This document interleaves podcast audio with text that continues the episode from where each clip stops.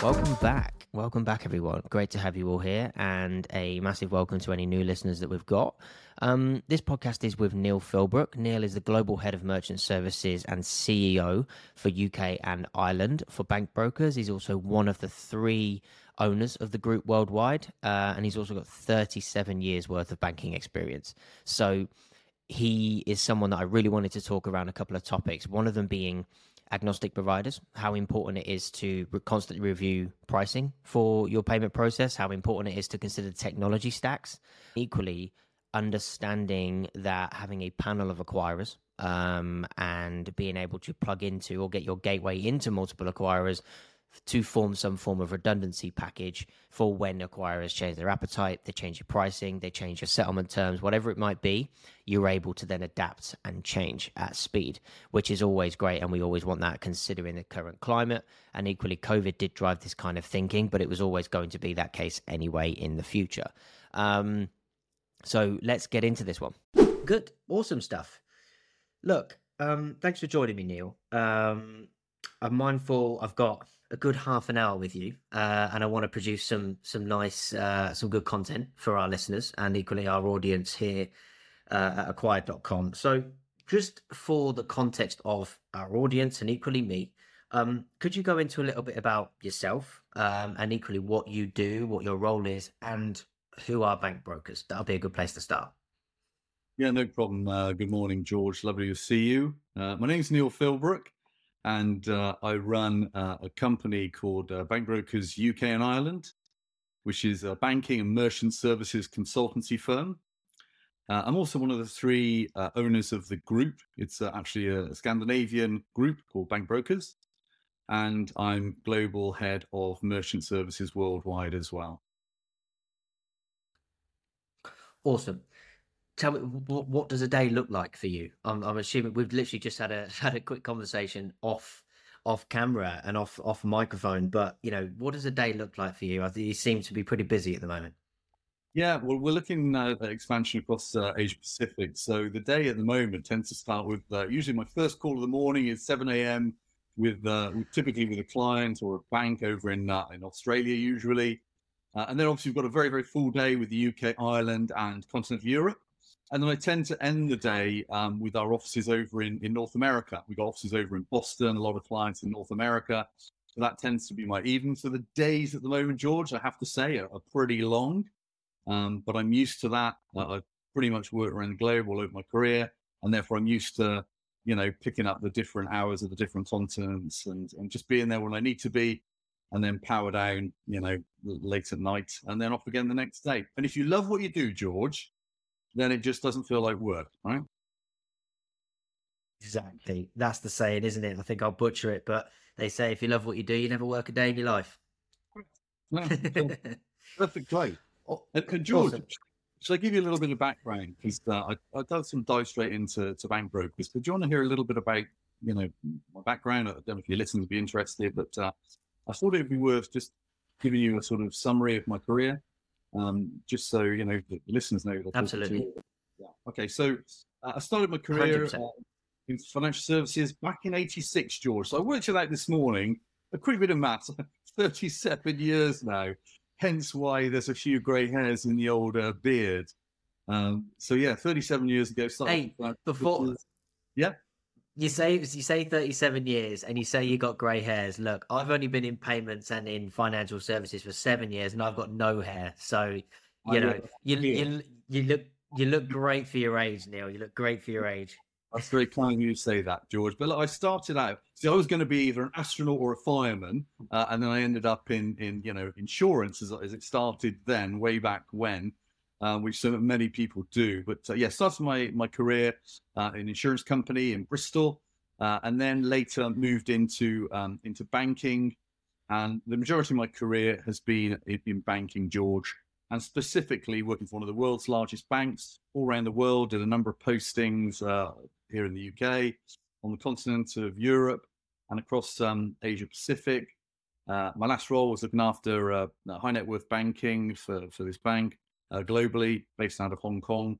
And as I mentioned earlier, I kind of got used to sort of um, being there almost 24 hours a day to be with each of the different regions around the world. It's a kind of, it's a crazy thing to get used to, but uh, you know, it, it's set me up nicely for the current role, running merchant services globally for bank brokers.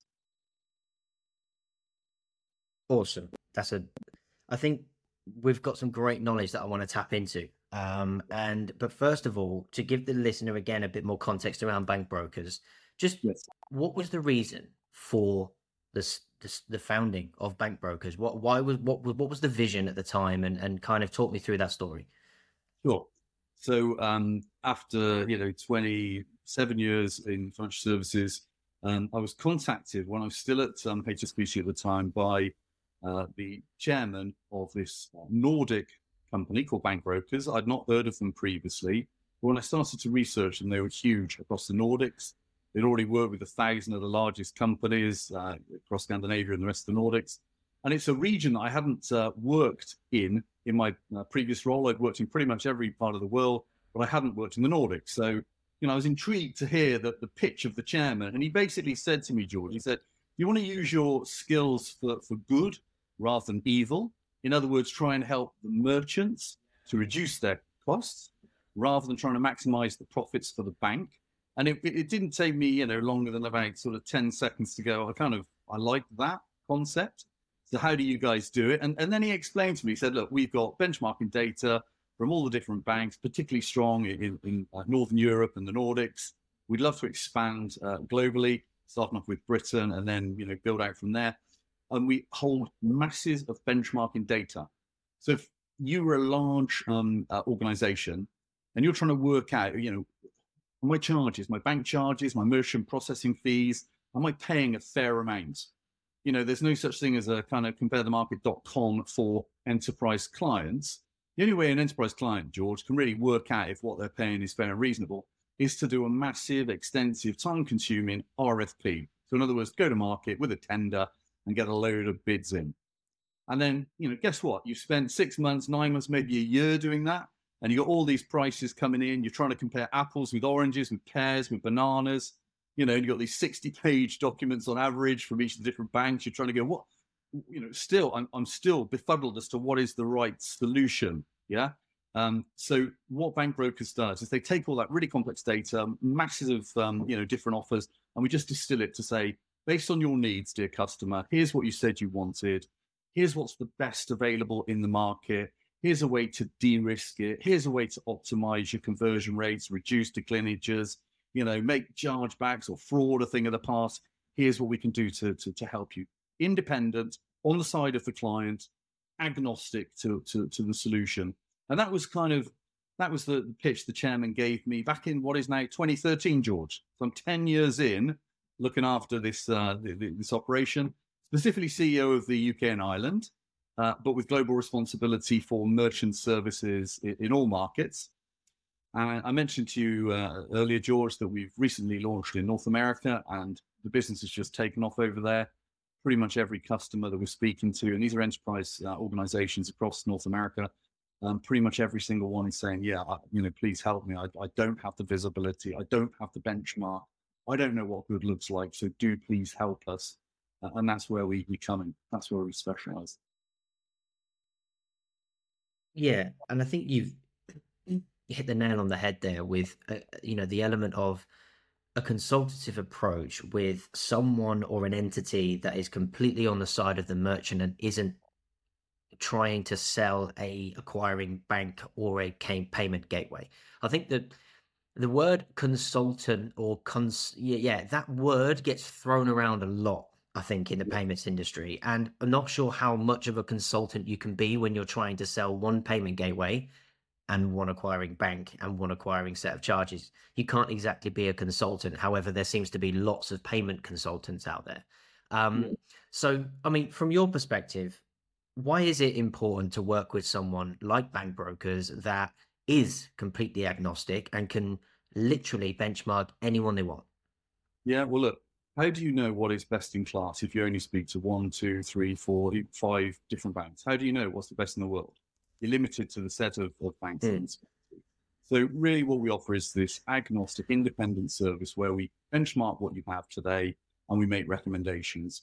And George, from my experience, particularly since COVID, having one provider deliver all of your services, so all of your eggs in one basket, is just not sensible. I've seen, particularly like I said during COVID, so many of the big banks that exited clients who were in hospitality, travel, airline, even retail, because they sensed the risk was too great and they just wanted to exit. We had one of the, the largest banks in the world, George, that contacted us to say, we're exiting this whole sector of travel. Okay. The whole sector, we're exiting.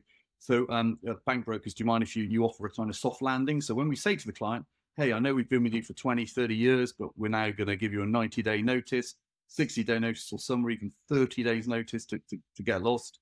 Um, you know, talk to bank brokers. Now, I was kind of proud to be approached and we agreed to offer that service. But what I was horrified about is the power that the banks, particularly if you've only got one single bank, can hold over companies. And I've seen many companies that we've been trying to, to nurture and help and look after who went out of business as a result of the banks either pulling up the drawbridge entirely or, for example, George asking for 100% cash collateral. In other words, all the money that the, the, company was taking, the merchant was taking, was held back by the bank to provide 100% coverage. I mean, it just felt to me like the, the, the market needed to change. And, and the way I believe it needs to change is to have this kind of um, panel approach. So do not have all of your acquiring terminals, gateway solutions with one provider. Access the whole world. That, that's what you really want to do because then the power is with the merchant. Yeah, so if the merchant can come through uh, a PSP, a gateway, a payment orchestration layer that accesses multiple providers, then it de-risks it for the merchant. And then, hey, presser, right? If, if one bank says to them, hey, we're going to delay settlement, okay, which, which often happens, yeah, particularly in difficult times. So we're going to delay settlement by 20 days. You can say, well, that, that's absolutely fine. Um, in which case, we're going to, you know, reduce the volume of transactions you receive down to 1%. And the 99% of volume will now go through better banks who are actually supporting us with T plus one, T plus two. And then if another bank says, right, okay, now we're going to exit the relationship, you know, you're not sweating and rushing and panicking like some of the companies were during COVID. You say that's no problem. Uh, we'll just um, pick up one of the other banks on the panel. So for me, and it, it's not just COVID, but COVID really accelerated this thinking that it's much better for a merchant to, to de-risk their business and to optimize their, their payments by having multi-layered solutions like a panel, not just one provider. Yeah, and I think on that topic, like as you, as you're aware, Neil, from from what we are acquired as a as an agnostic payment gateway, plugging into multiple acquiring banks, we can, you know, one of our one of our USPs really is the fact that we can, or not USPs to us, but what we like to talk to our merchants about is that exact point you've just made, which is let's make your business, you know, let, have a redundancy back. You know, let's make sure that you because we deal with some high risk sectors. You know, we don't just deal in retail, we don't just deal in lending and financial services. So, giving merchants the safety net of two to three to four acquirers that are willing to process their payments, de- almost, yeah, de risk the book from the merchant's perspective so that they get some, you know, shut eye at night, but also from an acquiring bank's perspective, you know, split the risk of what the merchant's dealing with. Yes. You know, and, you haven't got to then have these major rolling reserves and these huge cash deposits, you know? Yeah, the merchant has, has the power. And that's the re- really the way it should be uh, in the future, George. And I think if you if you're one of these um, uh, merchants that has gone, you know, down the route of having one single provider, I've seen cases, George, where that one single provider has dramatically increased their pricing, or as we discussed earlier, has changed their collateral terms or their settlement periods, and the merchant's going, whoa, whoa, whoa, whoa, hold on, hold on. Okay, right. Now what I'm going to do is I'm going to switch. And then they start to look at actually this operation, this bank is so integrated into everything we do. This is going to take me a couple of years. This is going to suck in so much IT.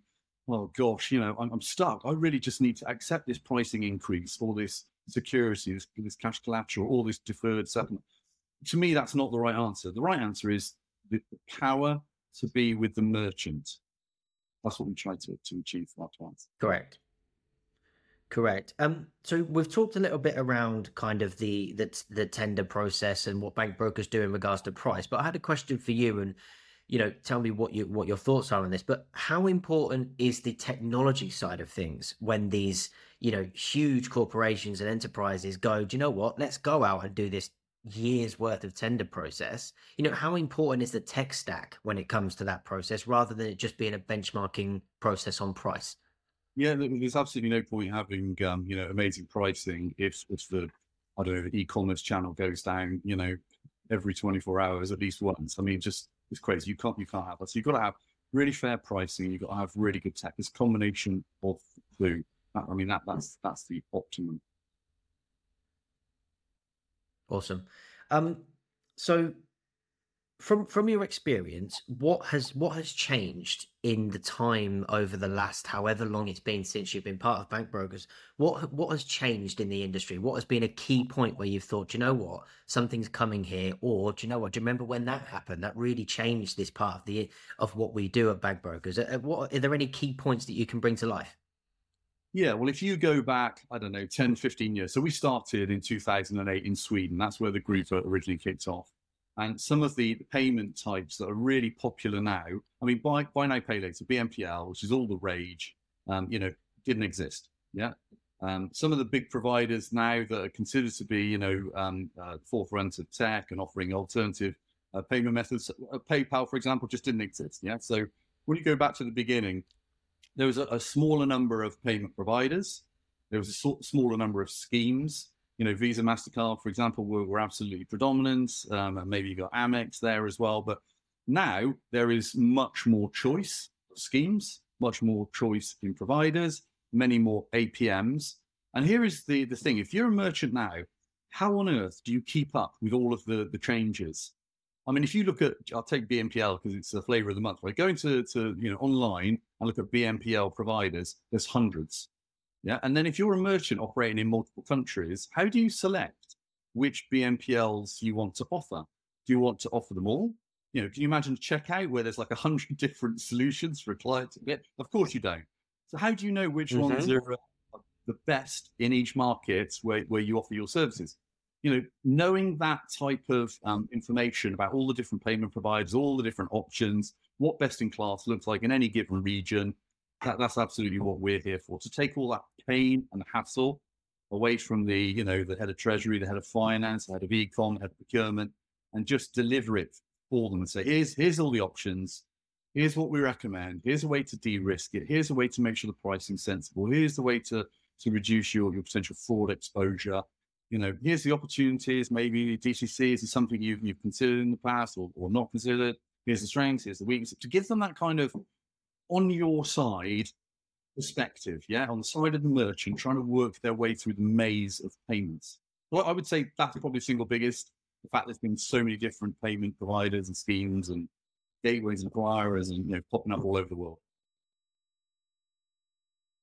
I think we we see this, and I I see this in my conversations around.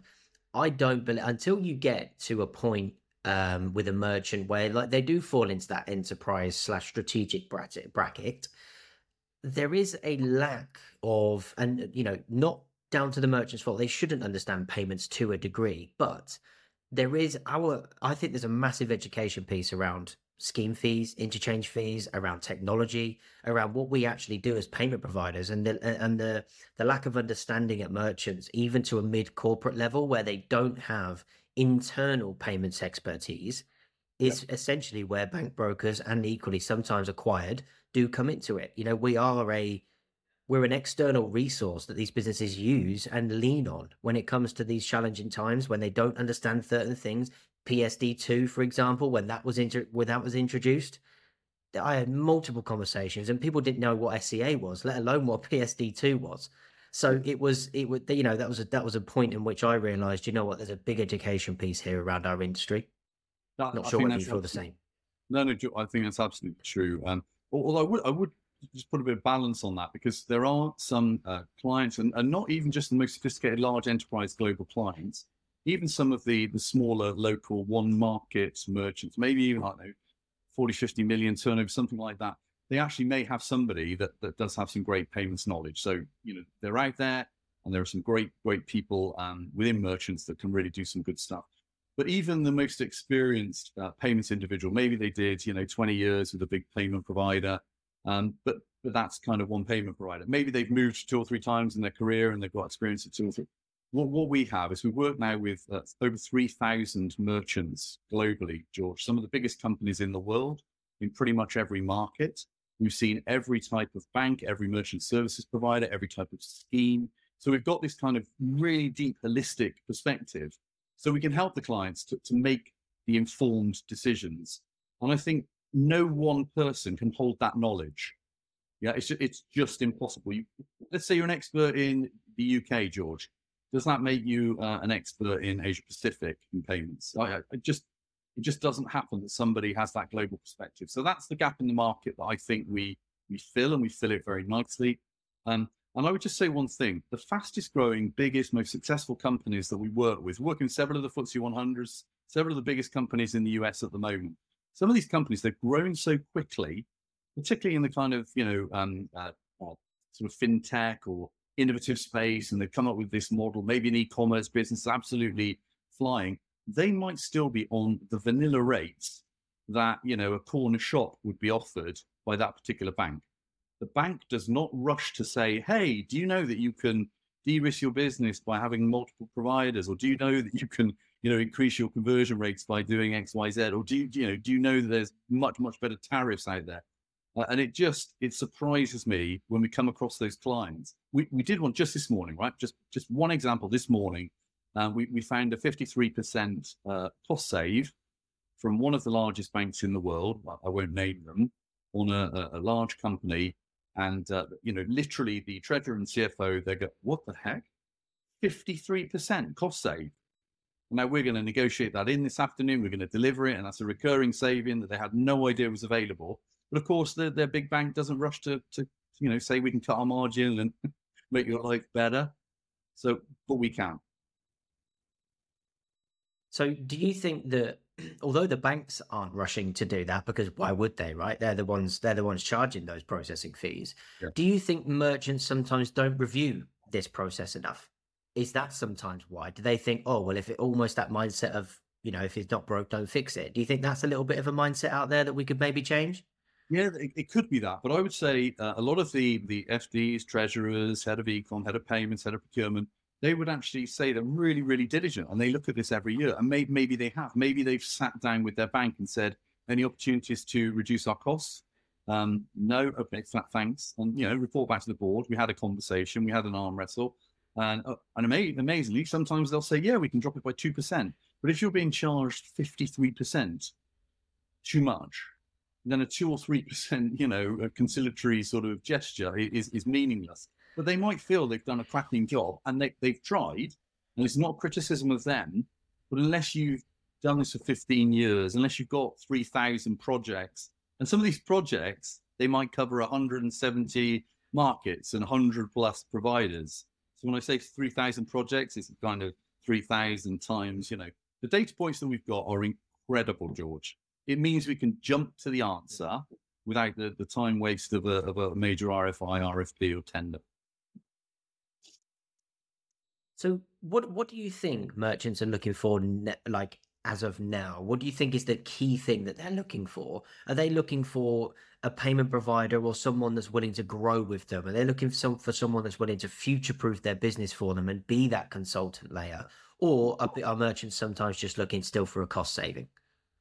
Yeah, I definitely think it's more than a cost save. I think uh, again, I'm coming back to, to the COVID experience, where companies teetered on the verge of bankruptcy liquidation um, because the, banks basically either holding their funding or you know deferred settlement or you know put massive cash collateral requirements in front of them or you know threatened to exit them. You know those companies, and I'm talking about travel, aviation, um, hospitality. You know th- those type of companies. They would say the most important thing is to de-risk our organization so we're never ever put in that situation again. I would say that's probably the, the most important thing. And I think they would place survival and reducing cash collateral um, ahead of price. That's that's what I would. That, that's certainly what we see day in day out.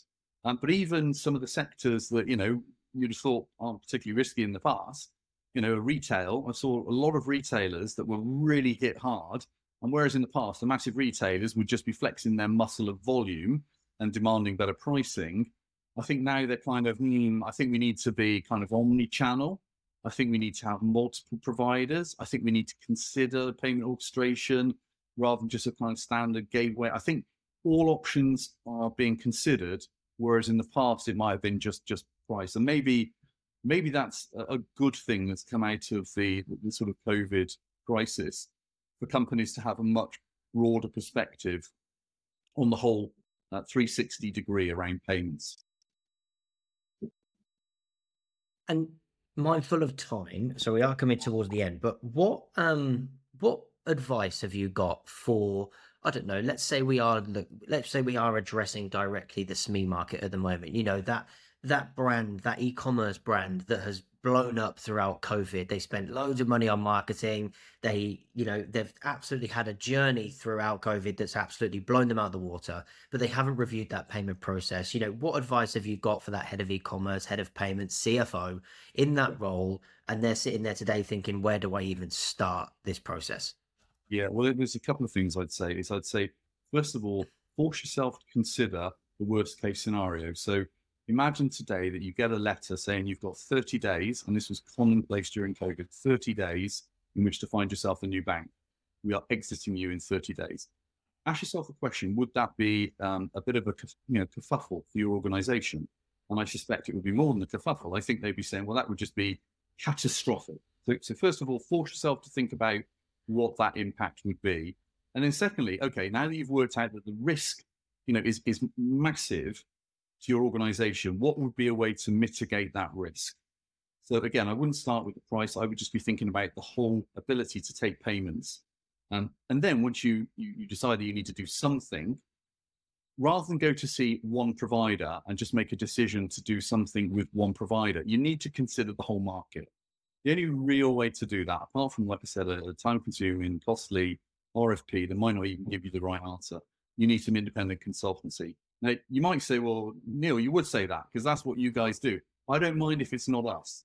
I genuinely believe you need to, to talk to somebody who's an expert in this area and get some independent advice, get somebody that's agnostic rather than just speak to one provider that will obviously try to force their solution down your throat. Yeah. I mean, don't do that. And then once you've taken the independent perspective on the whole market, then, then make sure you ask all of the questions. So think about all aspects of risk think about pricing, uh, think about opportunities. You know, are you converting a checkout the highest possible, you know, percentage? Can you reduce the number of declines? You know, how are you operating cross border? Is there overcharging that? Consider everything. And then once you've got a, a strategic view of payments, your ecosystem now, and what it could be, then go on the journey at your speed, your pace, to de-risk it, to reduce your cost, to increase conversion, increase revenue, and do it at, at a time when you're not being forced out the door and you're desperate. That's what I would suggest every company should be doing. Awesome. I think that's a really, really key piece of advice. Um, look, Neil, I really, really appreciate you joining me. Where can people get hold of you? How do you like people messaging you? I know you're pretty hot on LinkedIn these days. So if that's a place, please, you know, how can people get hold of you if they do want to have a conversation? Yeah, um, they can email us directly at contact at bankbrokers.co.uk. That's the obvious one. So contact at bankbrokers.co.uk. They can go on our website, www.bankbrokers.co.uk. They can look us up on LinkedIn, Bank Brokers UK and Ireland, and then they can just, you know, click contact, and uh, we'll reach out to them. So we'll get back to anybody that reaches out to us within 24 hours. And I know sometimes it's even more desperate than that, particularly if you've just received a terrible letter from the bank.